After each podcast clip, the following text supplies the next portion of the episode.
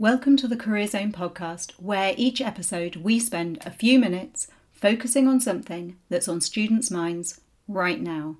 I'm your host, Ray, an employability and careers consultant with the University of Exeter. And you can catch up with all of our series, keep up with all our regular releases by doing those subscribing and following things. We're on iTunes and Spotify. In this episode, we're going to look at a bit more jargon. We're going to be talking about digital capabilities and the digital skills gap. Over the coming years, we will see a rise in artificial intelligence, or AI, that will help businesses remove repetitive tasks.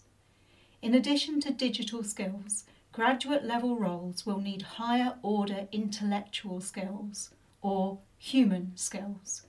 These are skills such as critical thinking, problem solving, emotional intelligence, adaptability, collaboration, and innovation. The skills can't be replicated by a computer. Workers will have to reinvent themselves to succeed in multiple jobs throughout a career for businesses to be competitive in this digital economy. There is growing concern that the digital skills gap will hinder a strong economic bounce back from the pandemic. Failure to embrace digital skills could leave organisations struggling to compete on the global stage. According to Microsoft, more than two thirds, that's 69% of UK business leaders, believe their organisation is currently facing a digital skills gap. Roles in data analytics, cybersecurity, and programming skills were identified by HR managers as being top priority areas with 50% stating that it's difficult to recruit graduates to entry level roles.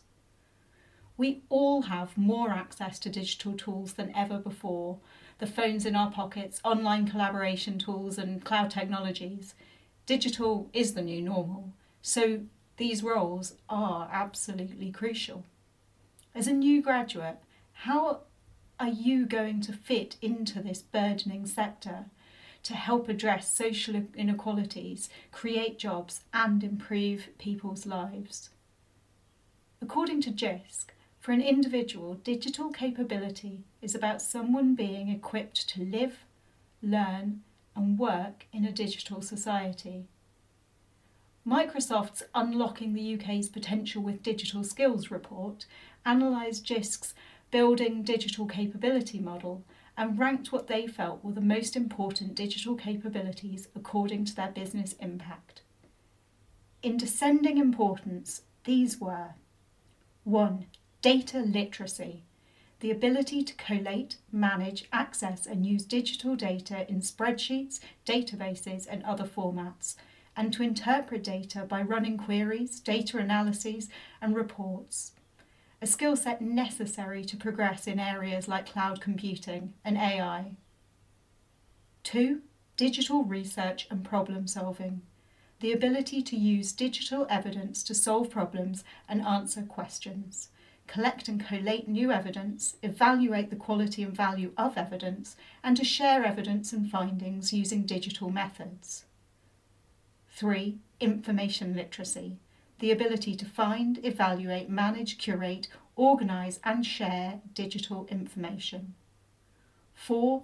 Digital creation, the capacity to design and or create new digital materials such as apps, code, interfaces, and web pages, alongside an understanding of the digital production process and the basics of editing and coding.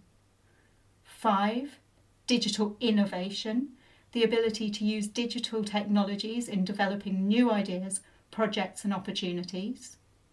And six, media literacy, the ability to critically receive and respond to messages in a range of media and to curate, re edit, and repurpose media, giving due recognition to originators. According to Microsoft, Focusing on data literacy skills opens the door to greater digital development among employees, helping them build competencies in areas like data governance and ethics, social science, and creative innovation. This makes them more confident and capable when using data to make better decisions. Microsoft also found that someone with productive skills i.e., they can create digital tools and systems that colleagues can then adopt, can nearly double the impact on business performance of someone with consumptive digital skills, i.e., you can use the digital solutions that others have built, such as apps. As a graduate, being able to move from being a tech consumer to a digital producer and having the human skills alongside this will make you more than highly employable in the future. You need to be able to develop the technology and give a presentation to your colleagues about it. This was the Career Zone podcast, brought to you by the University of Exeter Career Zone. You can find this series on iTunes and Spotify, so do subscribe and follow us to keep up with our regular releases. And we would love to hear from you. So if there is something on your mind, then share your thoughts or questions on Instagram at UOE Career Zone or at UOE Cornwall Career Zone or Twitter at UOE Careers. Hashtag Career Zone Podcast, and we'll follow up in one of the next episodes.